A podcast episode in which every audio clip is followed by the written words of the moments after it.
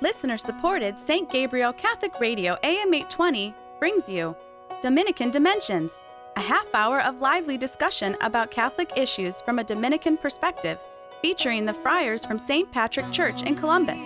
And now, Dominican Dimensions. Welcome to the Dominican Dimensions, a half hour of lively discussion about Catholic issues from a Dominican perspective. My name is Father Stephen Alcott, and I'm a friar at St. Patrick Priory in Columbus. Today I'm joined in the studio by Father Leo Camurati, who resides at our Dominican community in Pleasantville, New York at Holy Innocents. Let's begin with a prayer. Hail Mary, full of grace, the Lord is with thee. Blessed art thou among women, and blessed is the fruit of thy womb, Jesus. Holy Mary, Mother of God, pray for us sinners, now and at the hour of our death. Amen. Today, we're going to speak about Catholic education, especially in a Catholic high school. Father Leo, who's with us today, is uh, a teacher at Montfort Academy, which is a classical education um, Catholic school in Westchester, New York. Uh, he's just finished his his first year of teaching as uh, as a high school teacher and as a priest. So, Father Leo, what what's been surprising to you in your first year of of teaching high school? Thank you, Father Stephen. It's good to join you when you get into the classroom and you have your plans marshaled and they don't last to the second week, you learn the adage. You learn the adage that few plans survive contact with reality. It's not contact with the enemy. You mean? Well, hey, sometimes it's adversarial, but even even when they're on your side, you have to be ready to adjust. And right. again, I've been a priest for five years, and so in the confessional, you, I've had to give that advice to parents or grandparents or others. But when you have to take it yourself, it's rather humbling. it's rather humbling to see that most teachers are the people who liked school, right? I mean, mm-hmm. if you didn't like school, why are you a teacher? So, but for whatever reason, you're back in the ring, probably because you liked it yourself and you tracked it, and you realize how much of your job is directed toward those who might be going at a different pace or have different priorities than you mm-hmm. had. And right. so it's been very interesting in this first year to to see both the expectations and the reality of what the job, what the vocation demands. Mm-hmm. Um, to actually get to your question, mm-hmm. the the primary thing I'd say about what's been surprising is that you think as a student that the teacher sets the pace and sets the tone. And that's certainly true. That's certainly true. You, you can't let an adult get off the hook for not being professional or not being prepared. On the other hand, it's interesting how much of the rhythm of the class and, and the scope of the class is dictated by the inclination and interest of the students. Mm-hmm. You come in the first week and you think, well, we'll go over this, this, and this. And by the time you get to item two, you realize you have to backtrack and reinforce item one, mm-hmm. and and you have to be ready in humility to adjust to what they need you to be, mm-hmm. which has its challenges, but I think at the end of the day, it's it's a richer story than what you could have cobbled together yourself. Mm-hmm. So, what are some of the things that you found they needed more background on that that you didn't realize? So so just to clarify, I'm I'm the chaplain at this Catholic high school. I teach math and physics. I help out a bit with the history program as well. And so I went through high school with a pretty good command of the mathematics and of the physics. I ended up going for an undergraduate in engineering. So I was used to being told these things and being able to spit them back out. And mm-hmm. for some people in life, it, it's not there. Mm-hmm.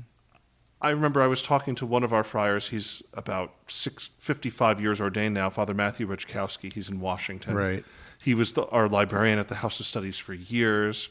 And so I was just getting started in priestly ministry. He had just celebrated his 50th anniversary. This was about five years ago. And so I said to him, Do you have any advice for me? And he said, Two pieces of advice. One, people will say plenty of things to you, they don't always mean them. Okay, that was point number one. He he went on at length, but I, am simplifying it for for the mercy of you all out there having to listening to me. Uh, but the second was, what's your second piece of advice, Father Matthew? And he said, people don't write as well as you think. you live in a world as a Dominican where you're used to speaking cogently and writing and, and you're engaged in academic pursuits. And when you get out there, you realize how your inclinations and, and priorities drop off rather quick from the wider population. Mm. And if he says it for reading, I can certainly say it for math. Mm. Uh, going to engineering school or, or going through a high school that focused on physics and, and, and, and so the sciences, I was used to people just being able to kind of track things. Mm-hmm. But then all those people that you meet over the years who say, oh, physics, that must be so hard, those are the people you're teaching. those are the people you're tracking with. And so being able to communicate it in a way that keeps up with them instead of just having them keep up with you, that's the intricacy of the dance of it. And mm. so that's been interesting, is trying to challenge them to the point where they grow, but also not crushing them with a pace that they're not inclined to follow. Mm. So, what would have been their reactions to actually having a priest be their teacher as opposed to a, a layperson? I think that's been interesting. Uh, I mean, Father Stephen, I'm sure you can vouch for this too. One of one of the various perks of being a priest is with such a defined role, one that you no doubt respect, we no doubt respect and keep to. You're also able to kind of stop, step out of it for a moment, and, and give a, a sharp line here or there at mm-hmm. times, and and a line that would be anodyne or, or unremarkable for anyone else stands out when you're a priest. If you're a mm-hmm. priest who cracks a sarcastic line here or there, it in a sense people perk up, they listen, mm-hmm. they engage mm-hmm. a bit mm-hmm. more because they're not expecting you to have a sense of humor. Um, but at the end of the day, you either laugh or cry, so you might as well you might as well have it on your palate, right? Right. So they're they're ready and responsive to the the idea, or well, they're not ready, which makes them responsive to the idea when you crack a joke mm-hmm. uh, especially a corny joke. But again, I know dad jokes are not exactly in vogue, but if you're going to call me father, I have the right to say dad jokes here or there. Right. And at the end of the day, you find whatever you can to keep them interested and engaged. So, again, being a priest, you have this defined role. They're meeting with you in the confessional, they're meeting with you uh, to consult on this issue or that, they're hearing you from the pulpit. And so then when you go into a classroom and it's, it's a completely different subject, I love the witness it, it gives to be able to say, look, normally I'm a priest who happens to be a physics teacher, but for this 40 minutes, I'm a physics teacher who happens to be a priest. Mm. And God willing, that's not done with any attention to my vocation. I don't think it is. But God willing, they see that there's, there's this richer world where a priest isn't just a functionary who just shows up for these three moments of your life, but rather he and, and by extension any of us are capable of, of engaging with matters and, and and issues that you might not expect. Right. And that's I think a mark of education, right? Is you don't just hone in on on the three things you're able to do. You're able to engage with the wider world and, and keep up with it on some level. And so being a priest who can witness to that is interesting, right? Mm-hmm. There was a theology teacher who would say, well, if you write Jesus down for any answer on the quiz, you get at least partial credit because Jesus is always the answer. and some tried to use that with me, and I said, well, that's all well and good in certain classes, but here in physics, that's a cop I'm sorry. And and God willing, I, I love the good Lord. I try I try to follow Him closely, but I, I, I, can't just appeal to him to, to do the work that I wasn't able to do. That's funny. Wow. So in, in your own background, did you go to Catholic schools growing up? No, actually, I I was a public school boy the whole way through K through 12. My grandmother taught at St. Leo's Catholic School in Corona, Queens for 40 years. It's part of the reason I took the name Leo in religion. But I honestly, I, I, thought about going to a, a, Catholic high school, but ultimately I stayed public school the whole way. Mm, okay. And so it's interesting going to a, an environment that's a bit different from what I'm used to. I love the order, I love the uniforms, I love the sense of esprit de corps that you get in a Catholic school. I was involved very deeply in scouting, so I think there's some overlap with that of mm. common values and, and, and of um, finding individuality as you conform to a bigger program. Mm-hmm. But yeah, honestly, it's it's kind of new to me. Yeah, I went to public schools as well before college, so so yeah, I I I, uh, I certainly saw that. Um, but um, so and so the, the academy that you're teaching at, it's it's it has, it has a classical education model. Maybe talk a little bit about that, how that makes it different from a typical high school. Wonderful, wonderfully. Yeah, it's it's it's really a, a, special place. The Montfort Academy was founded 20 years ago, basically to the day. It's been the only Catholic high school founded in the Archdiocese of New York, basically in 60 years, other than Cristo Rey schools, which are mm. vocational and targeted for a, a particular role. And when when we talk about classical, it means that all the kids take Latin. It means that for the first year, Mm-hmm. A- after that, you can spare them a bit, but they get they get the basics of, of the grammar and engage with, with the language on a real level. And then a good number of them go on to to deepen their love of that, and, and a number of them even go into Greek. So um, so that's the first mark of it, right? Is that you have this access to classical languages. Secondly, they learn the trivium. The trivium is an Im- intimidating word, but basically what it means is they learn grammar, rhetoric, and logic. And the idea being that when you engage with those three subjects, you're able to be more productive while reading literature, while pursuing philosophical argument, while engaging with the issues of the day, being able to understand what's a red herring and, and, and what's a, a cogently phrased argument. So they learn they go through the trivium. Each course is given freshman, sophomore, junior year. So they go through grammar freshman year, uh, logic sophomore year, rhetoric junior year, and they go through. They have the opportunity to go through the ancient languages as deeply as they like. And then beyond that, it's just the worldview of the teachers who have a remarkably coherent and cohesive sense of their Catholic faith and of, of what matters with regard to our wider tradition. You're listening to the Dominican Dimensions, a half hour of lively discussion about Catholic issues from a Dominican perspective. My name is Father Stephen Alcott, and I'm a friar at St. Patrick Priory in Columbus. Today I'm joined in the studio by Father Leo Camurati, um, who is uh, teaching at the Montfort Academy in Westchester, New York. We've been discussing uh, education, especially Catholic high school education, and, and how that uh, looks from the perspective of a priest who's teaching it and how that looks from the perspective of the students who are receiving that education.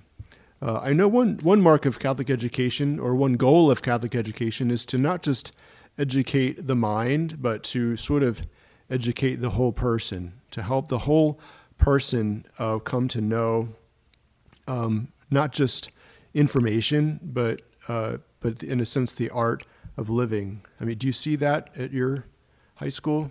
I, I do. It, it's I'm deeply touched by it because when you see the, the teachers, many of whom make sacrifices that defy description, putting their hearts and souls into this, they give their students a sense of, of what more there is to life. Because there's a difference, right, to between learning about God and coming to know God. Hmm, right? right? One one is the mark of, of a stalker right? You can come to know things about a person, you know, by rummaging through his trash, but hopefully the cops come before you get too deep. and actually coming to know a person, to engage with a person, to be able to track and and and and identify with and engage on, on a deeper, more intimate level that would be proper in friendship. And that's what God does with us, right? He offers us in Jesus Christ the prospect of his friendship and doesn't just give us facts about himself like sending a world almanac down from heaven. That's not what the Bible is. It's it's an ongoing conversation between God and man that culminates in, in him walking among us. And so in Catholic education, what I've seen is that it's really about discipleship. The teachers themselves are disciples, and, and in turn, we invite the students to that level of engagement. This mm-hmm. past year in the school, we had two get baptized, one convert to the faith, from Protestantism, and, and four get their confirmation after having lapsed. Okay. And so it's it's exciting to see how even while you're trying to teach them physics or math or history and you wonder how much they learn, you realize that some of the still deeper questions of, of what it means to be Catholic and what it means to live one's faith, those things remain perennial concerns. You might say, well, what's with the kids today and their phones and this and that? And mm. look, all I'll, I'll join you in the complaining if you want. You call me up, we can complain about it anytime, though I'll be in New York, so maybe I'll be spared this invitation. But just to say, I, I do think even as we might struggle to reach the next generation, their concerns remain our concerns, right? What does it mean to love? What does it mean to have a good friend? What does it mean to live life well? These things will always be the question, even if, if even if we don't rise to the level of providing the answers or, or, or following the answers we've been given, those remain the questions. And I'm happy to see that for all the problems they might have with technology and everything else, those questions remain pertinent to them, and they're happy to hear what we have to say on some level. Hmm. Now you're also you said you're also kind of the chaplain for the high school as well. So I am. so how does that what what what do you do in your chaplain role? So it's a, a rather small school of about 175 students, and so the chaplain role is not a full time job by any stretch. Mm-hmm. We have mass once a week. We have holy hour every other week. We have confessions available twice a week and by appointment. And so obviously I'm offering the chance for them to receive the sacraments, granted. But I love to in in the midst of that, in whether it be in my preaching, which is on the recurring basis each week at Mass, or whether it be in, in dealing with them in the confessional of being able to delineate, look, there are the things I care about as a teacher outside this room. There are the things I care about as a confessor inside this room. And even laying out for them the rules of engagement and anonymity and the things that limit me with the seal of the confessional for them, I find so important, mm-hmm. is being able to let them know that this is a space where they can unburden themselves and understand that this stays here. This mm-hmm. doesn't touch on any other aspect of the life of the school. And so, as a chaplain, being able to delineate for them and give them the sense of how there are various hats I wear as, as a confessor, as a teacher, as a chaplain, as a preacher, and that they, by extension, play different roles at different points of the day. And giving them the sense of the contours and, and the meaning of what that means and the implication of what that means, and all the safeguards that are built in for the sake of their souls and my soul and the, the life of the church. It's it's great to be able to give that greater lesson of, of, mm. of what else is, is there. Um, especially when it's about their rights and and and and their yeah well, the, their benefit which which all of this is framed toward. Hmm. sometimes in, in education right we have to talk about what gets you a detention or what gets you an f or what gets you uh, a demerit here or there. But there are these ways where you're able to say well look this these are your canonical rights. This is you know this is something that is meant to stay here uh, and and if you ever had any implication otherwise, you, you should be comfortable to say that that you feel that. Mm-hmm. So, uh, letting them know that and giving them the sense of their ownership of their Catholic faith, it, it's a beautiful thing. Mm. Yeah, I know. I, I was uh, I was never a high school teacher, but I was in campus ministry at two different universities, and and uh, I, I found that it takes time sometimes for students to really in a sense, reach out to the priest. You know, for many of them, a priest is not someone they're used to talking to. Sure. They might see him at mass if they go to mass. Yeah. you yeah. know, they might have said hi after mass, but I realized it was important for me just to be there at some of the events. You know, because often I just found that students were, even college students, very unlikely to just make an appointment. Oh, I need, to, I have this issue I want to talk to Father about. Let's let's call and see what Tuesday afternoon looks like. No, never, never happens. But if you happen to be there during a dinner, you know, with the other students or something, oh, Father, by the way, you know, like uh, my brother was having this crisis, and what, you know, what what do you think about what could I what could I say to him or something like that? I just have you found that like just trying to is is is, is there sort of like a um, is it is it difficult for students to sort of like reach out to you as the chaplain?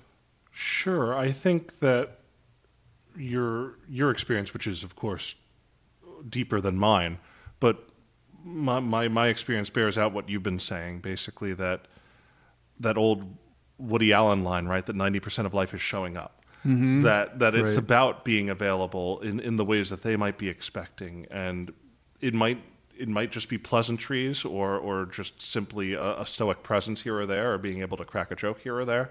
But mm-hmm. then there comes that day where there's a real connection, a real mm-hmm sense of, of engagement on, on a matter that yeah brings them through in tears or or or or, or apprehensions. So yeah it, it is interesting how you have to you can't force those occasions but you have to try to provide them where you can and be ready to be surprised at when they pop up. Mm-hmm. i i'd say too uh, again this is my experience in the scouts. You know we'd have our formal business meetings and then we'd go out to the diner afterward and we'd talk about what we talked about at the business meeting. And that's where the real business got done. You had the hmm. official meeting where everything got voted on, but at the end of the day, you lay the groundwork for the next meeting over a burger and a milkshake. Mm-hmm. And that's where the real work gets done. And so I'm amazed sometimes there's what you teach formally in the classroom, but then there's the errant question about, oh, hey, father, what do you think of this? Or what do you think of that? Or we heard in mm-hmm. this class that this is the case. What, what would you say about that? Sometimes they're just looking to study for their test and they figure you might. help them. but whatever it is, as long as they're engaging with things, it's, it's an opportunity. It's an opportunity to go deeper with them on, on what might be worth them considering. Right. Yeah, I know in this diocese, in the Columbus diocese, um, uh, I know Bishop Fernandes and also Bishop Brennan before him have been very interested in trying to have priests more present, especially in the Catholic high schools, to be there, and, and to some extent, even the elementary schools, to visit them, just to be there for the students. Um, when I was in my last assignment, I was the chaplain for a, a K through eight Catholic school, a regional Catholic school, and, and over time, you do start to get to know not only the I found the students who start to ask you things. Now those are a lot younger, but even some of the staff. You know, I, I found that too because a lot of times the teachers or the staff or the administrators have questions that that the, the priests can help with. Have you seen that at, in your Oh. experience? Oh, sure. So it, again, it's a smaller school, and so one of the things I thought would be a challenge going in is we don't have our own offices. We share a common room. Mm-hmm. But it's actually been one of the biggest joys of the work is after you're done doing your lion taming in the classroom or or out in the halls, you can come back in with your peers and talk through, "Hey, I tried this, it didn't work. What do you think?" And that doesn't only extend to the P's and Q's of being an educator, it extends to the contours of our Catholic faith. There have been more than a few debates that just kind of crop up in the faculty room or, mm-hmm. or questions that, that they plumb into more deeply. And being able to accompany them and, yeah, sometimes provide my own two cents plenty of times. I'm Italian, that happens. it has been a real joy. I've been able to do a baptism for a, a staff member. I've been able to cover a funeral for uh, a coworker's grandmother. Uh, I've been able to help a marriage case with with another coworker, and and so it's interesting how even just kind of being there, you're able to provide a bit of guidance on so many aspects of life that you never would have inserted yourself into. But mm-hmm. here we are, here we are, and that's the beautiful part of it. Wow. Well, just with the remaining time we have today, I know what what are some things you've seen that students are really hungry for, especially things you recognize kind of in this generation that might be different from your experience growing up. Oh sure, oh sure. That's been a very humbling thing. Is you go in. I'm 36 years old, and so you go in. You think I'm a young person. They're young people, but you realize, yeah, you might be young compared to a 70 year old, but you are not young compared to a 15 year old.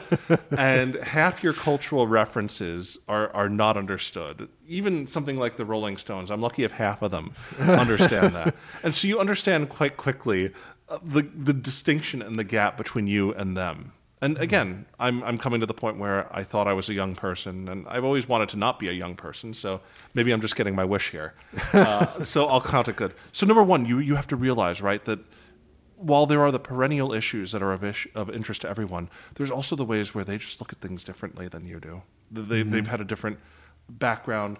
Their sense of, of American history or world history or their personal history uh, omits whole sections that, that you were around for. And vice versa. Things that you found more incidental were more foundational or immediate for them. And so th- that's one point. Secondly, on that point, it's interesting how, again, we live in this age of the culture wars and flashpoints and this and that. And what I find interesting is that at the end of the day, the human heart and, and every human life enters this world the same way, right? We all enter, um, and we come to learn things from our environment and from our culture and everything. And so there's an openness that they have in a way where I think people my age might laugh off this moral issue or that. I think there's an openness they have that I wonder if we would have had 20 years ago when we say things like, hey, you might be spending too much time on your phone. I think people 20 years ago, when we were told we were spending too much time on the internet, we would have gone, okay, but I mean, come on, really? Is this really mm-hmm. the biggest problem? I think these kids understand in a way that we didn't. And maybe it's just a sign of the greater problem they have or the greater challenges they face. But I think they understand our, and are more responsive to some of the challenges because the human heart is what it is and human nature doesn't change fundamentally. I think they've come to realize in ways that maybe even their parents haven't that there are things in their life that aren't as they should be. And isn't mm. that at the end of the day what the gospel is? Is repent because what you've settled for up to now hasn't satisfied you. Mm. And so that's been interesting. At a time when religiosity is on the decline and church affiliation is is not exactly a growth prospect, especially in the Northeast, it's refreshing to see that the human heart wants what it wants, and sometimes that tends towards sin, but often enough it tends toward virtue. Mm. And to be able to be there and midwife it or provide the occasion for, for them to come to a realization of it and to see their openness in ways that you yourself would not have been open. Mm again, we have to be ready to see that, right? We have to be ready to see the ways where they're missing what we had in the good old days. But there's also the ways where the good old days weren't actually as good as we remember. Mm-hmm. And and the challenges that we we we ignored then, well, some of them they're they're coming face to face with now and they might be rising more to it than we give them credit for. Wow, that's great. Thank you for joining us today for the Dominican Dimensions. My name is Father Stephen Alcott and I'm a friar at St. Patrick Priory in Columbus. Today I've been joined in the studio by Father Leo Camurati.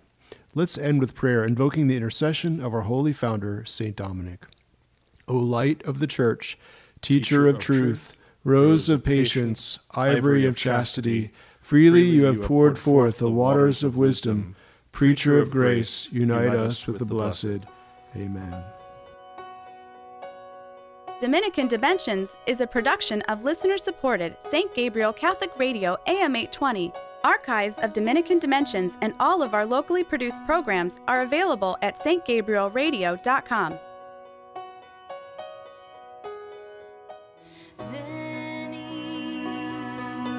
Veni,